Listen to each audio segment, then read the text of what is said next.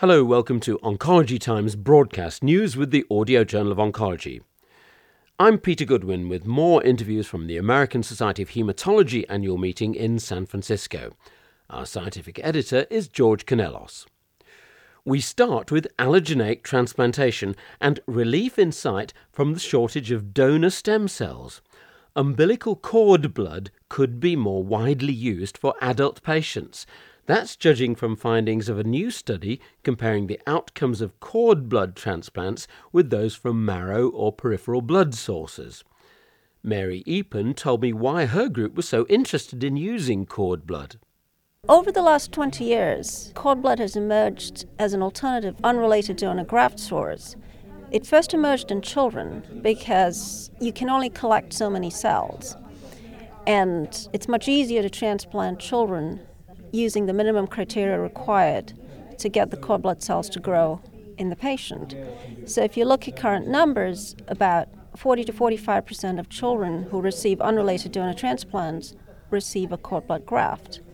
The number of adult transplants using umbilical cord blood have increased, but it still constitutes only about 5%. What did you do in this study that you're now reporting?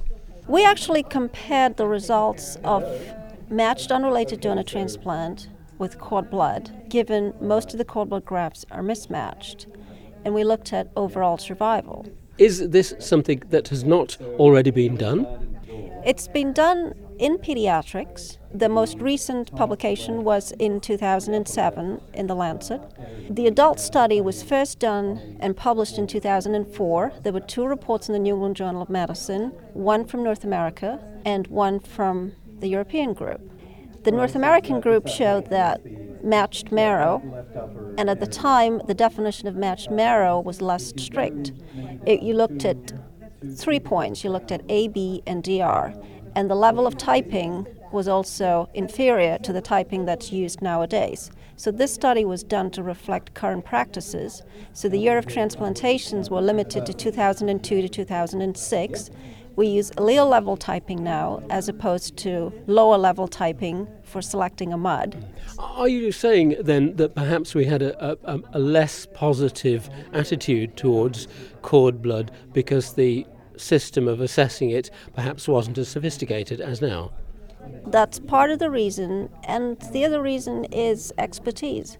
Not everybody jumped on the bandwagon when cord blood first came around. And that's just the way medicine is. It takes time. A few people work on something. If they're successful at it, it's applied to a wider group of physicians. So, in other words, what you have now is a data set that could probably really mean something. So, I want to know what you did in the study and what you found indeed. What we did was we compared the three graft sources peripheral blood, bone marrow, and umbilical cord blood as a graft source for transplanting adults with leukemia. And the leukemia that we focused on was acute myeloid leukemia and acute lymphoblastic leukemia, two of the common indications for transplantation. And what did you find? Your survival rate was best if you received a matched, unrelated donor, bone marrow, or peripheral blood graft. However, if you look at the probability of finding such a donor, it's about 50% for Caucasians and very low for African Americans. It's 17%. When you said the survival rates were best with the matched unrelated donor, by what margin? A slim margin is what I would say. The p values were between 0.01 and 0.05. So when you consider multiple comparisons, that's suggestive, not confirmatory. But what's important to remember is the cord blood patients have a problem getting the graft in. So they are more likely to die of a transplant related complication early on. So the treatment related or the transplant related mortality per se, most of which occur within the first year, is much higher in the cord blood group, and that has a really significant p value of less than 0.001. But if you get past that point, then they do well. So, in other words, you've got pretty good results for cord blood. What are the recommendations coming out of this then? The recommendations are if you have an 8 of 8 donor and you have the luxury of waiting two and a half to three months to work that donor up, by all means, transplant using marrow or peripheral blood because you cannot decide who's going to survive the initial period and who's not.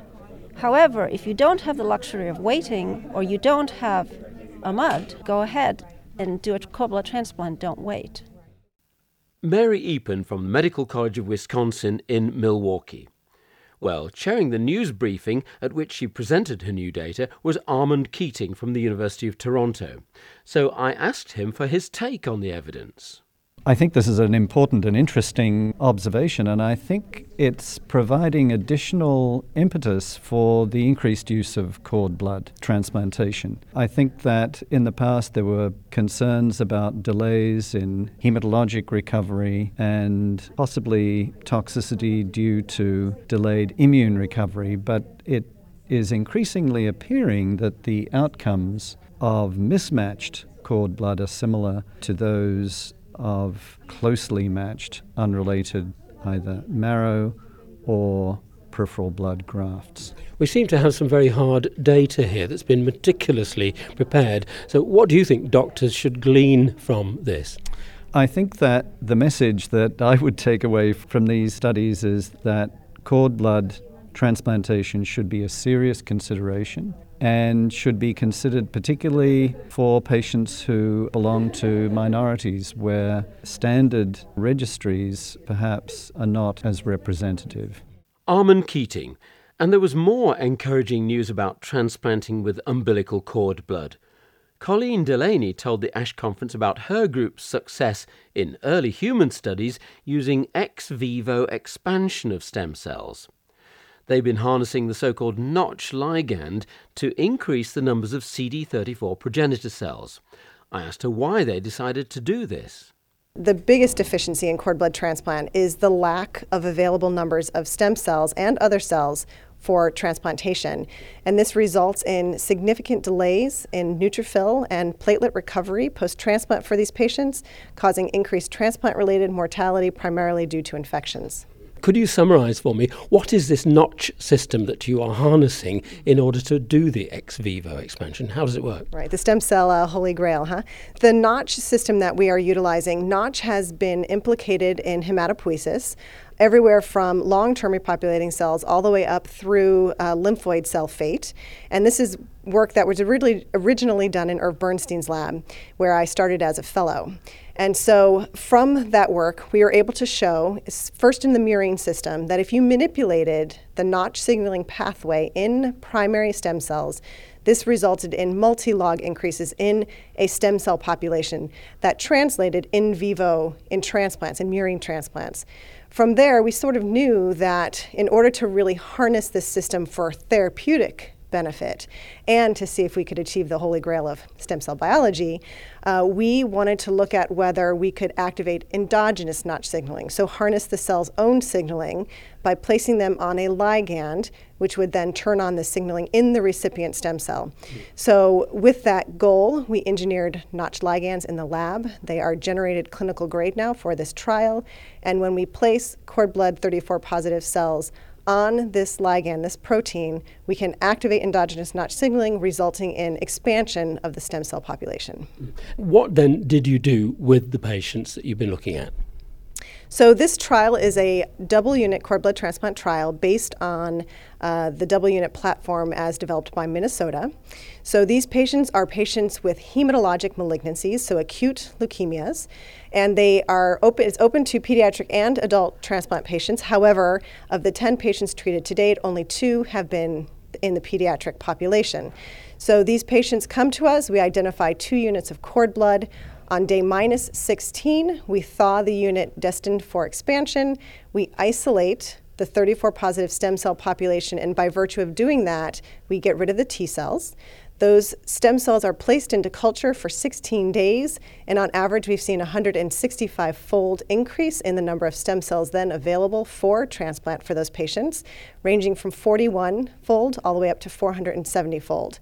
During that time, the patient undergoes a myeloablative preparative regimen consisting of TBI, Cytoxan, and fludarabine. On day zero, they receive their unmanipulated unit first, which is immune competent, meaning it has its T cells there. We anticipated that this unit would be the long term engrafting unit. Four hours later, they receive their expanded cells. The goal of this trial was to provide cells capable of rapid myeloid recovery in this patient population to bridge that period of neutropenia. It was not intended to be a long term repopulating cell.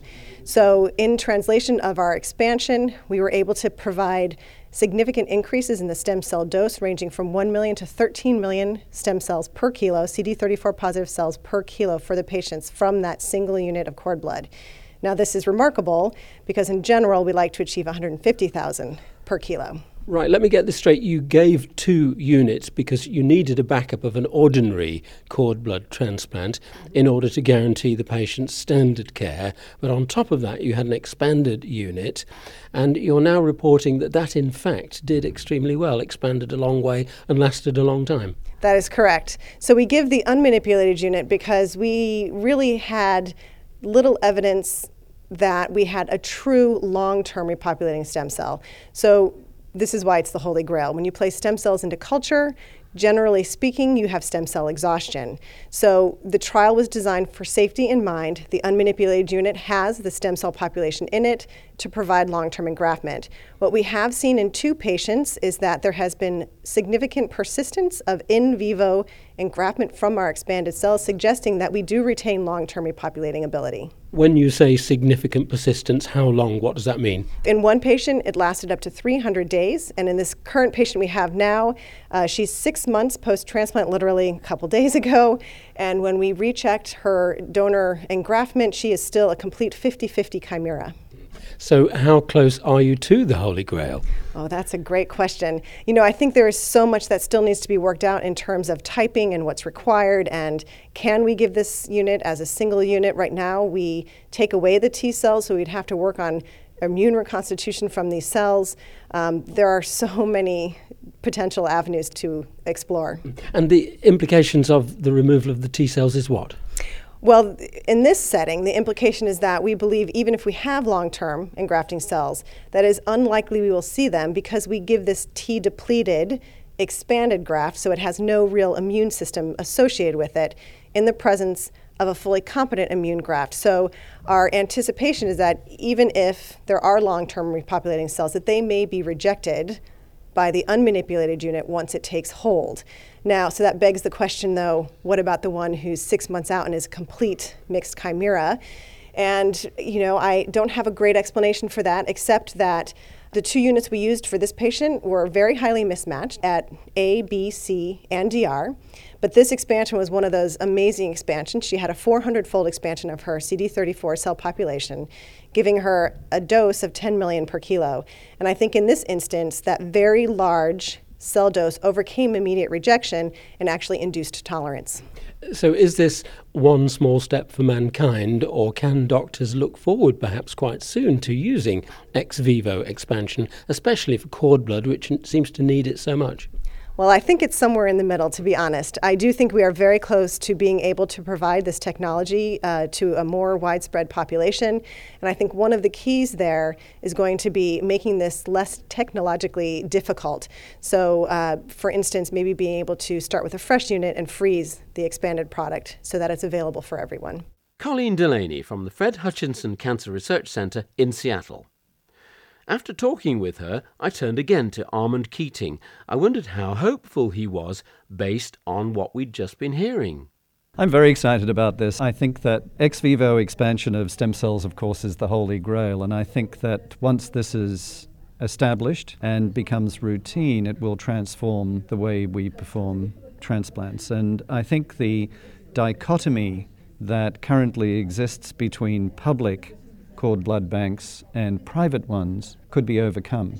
Because what one would be able to do under those circumstances is to have aliquots of the graft such that one aliquot could be used for public purposes and the other could be used privately. There, I believe, still needs to be quite a bit to be done, but these data, while preliminary, look very exciting. The engraftment seemed to be quite prolonged as well, didn't it? In five out of the six patients, it, uh, it looked like uh, the engraftment was quite a bit faster. Of course, in a phase one study, uh, it's not really considered ethical to use the cultured cells alone, and that's why this combination of uncultured plus cultured really needs to be done. Uh, once the safety of this has been uh, demonstrated and uh, the efficacy of, of that engraftment has been demonstrated, the next step will be to show that this is durable, that those engrafted cells are durable. And I think one of the particularly attractive features of Dr. Delaney's study is that she's been able to track the cultured cells. And I think that's extremely useful because it will tell us something about the persistence of that engrafted population. And uh, for doctors, do you think uh, th- there may be a message that um, ex vivo expansion may soon be ready for prime time? I think it may still be a while before that happens, and I think careful phase two studies are going to have to be performed before we can really be definitive about this. But this has been long in coming, and I think many centers and many laboratories have been focusing on this, and this, I think, is an important step. Armand Keating from the University of Toronto. Erythropoiesis stimulating agents were under the microscope at ASH with a report from the biggest study yet aimed at assessing whether they carry risks for cancer patients. It was a powerful meta analysis done by a multinational team in Europe, combining data from 53 individual randomized studies and a total of nearly 14,000 patients. When I talked with the presenting author, Julia Bohlius, I asked her first how they made sure their study was unbiased. To get this issue as unbiased as possible, it is very important to predefine all inclusion criteria, endpoints, and statistical analyses to be done. All of those were written down in a protocol. This protocol was peer reviewed both by the steering committee as well as external peer reviewers as well as methodologists of the Cochrane Hematological Malignancies Group and published in the Cochrane Library. In addition, we developed a predefined statistical analysis plan and followed this plan. The other important issue here is to get a pharmacy independent steering committee and funding that is independent from the pharmaceutical companies. Tell me then, what did you do in the study? In the study, we evaluated the effects of ESA versus control in cancer patients based on the individual patient data from randomized controlled trials. And what were your overall findings?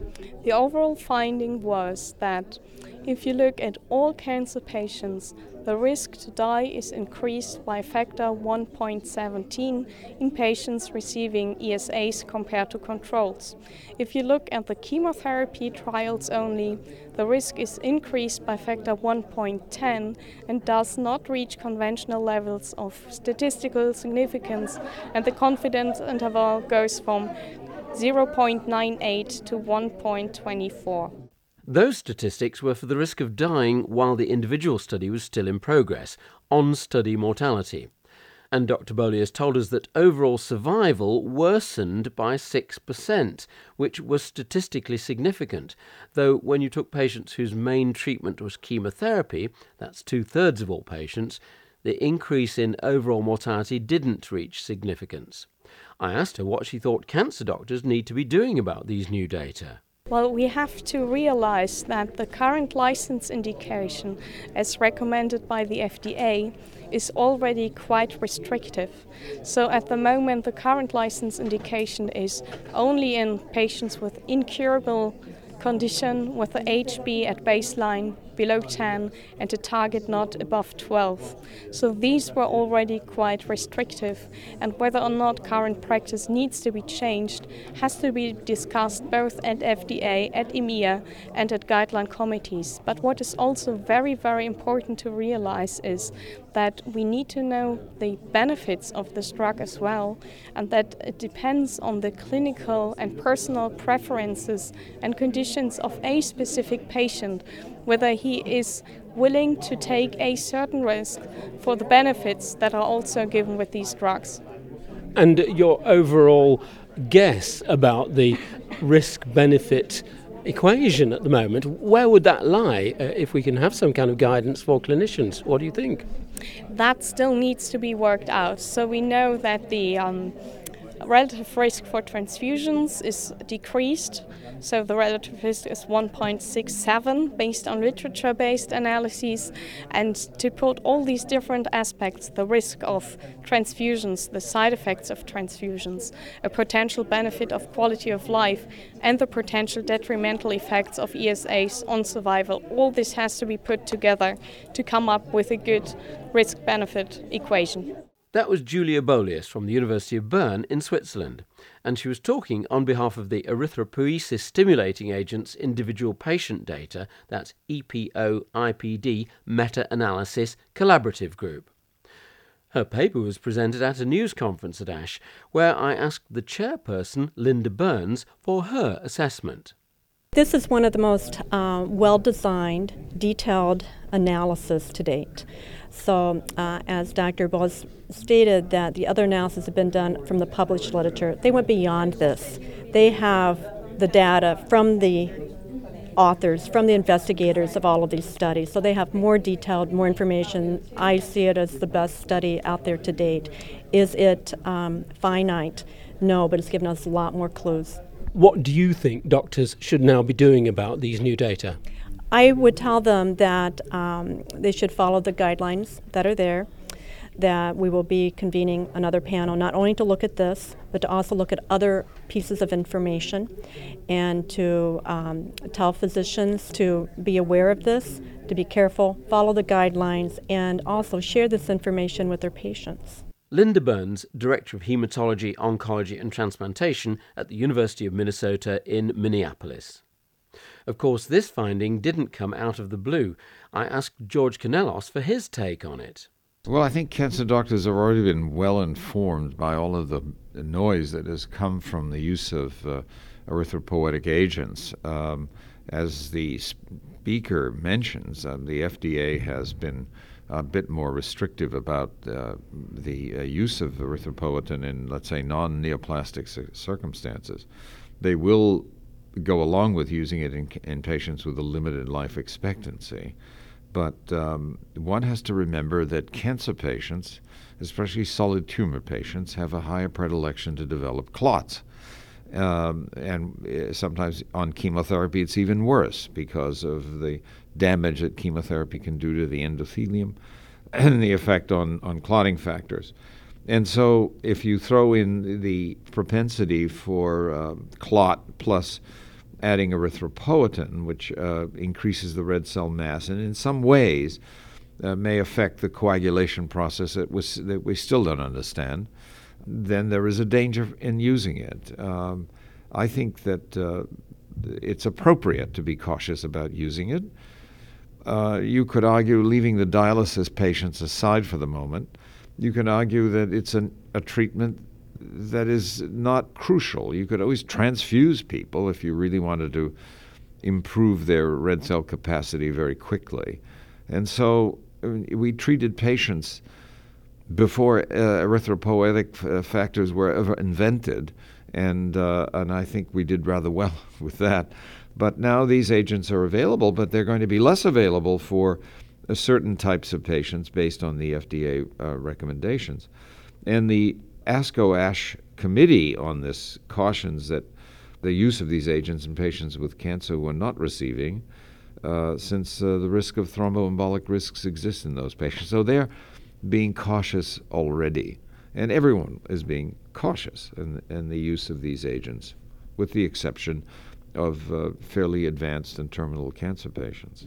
Does this mean that the use of erythropoiesis stimulating agents will go down, whether or not there may be benefit to be obtained? Well, it has gone down. It has gone down probably by half uh, for already by the, in the last year or so.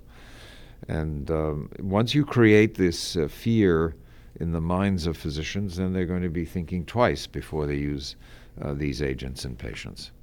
George Canellos from the Dana Farber Cancer Institute in Boston.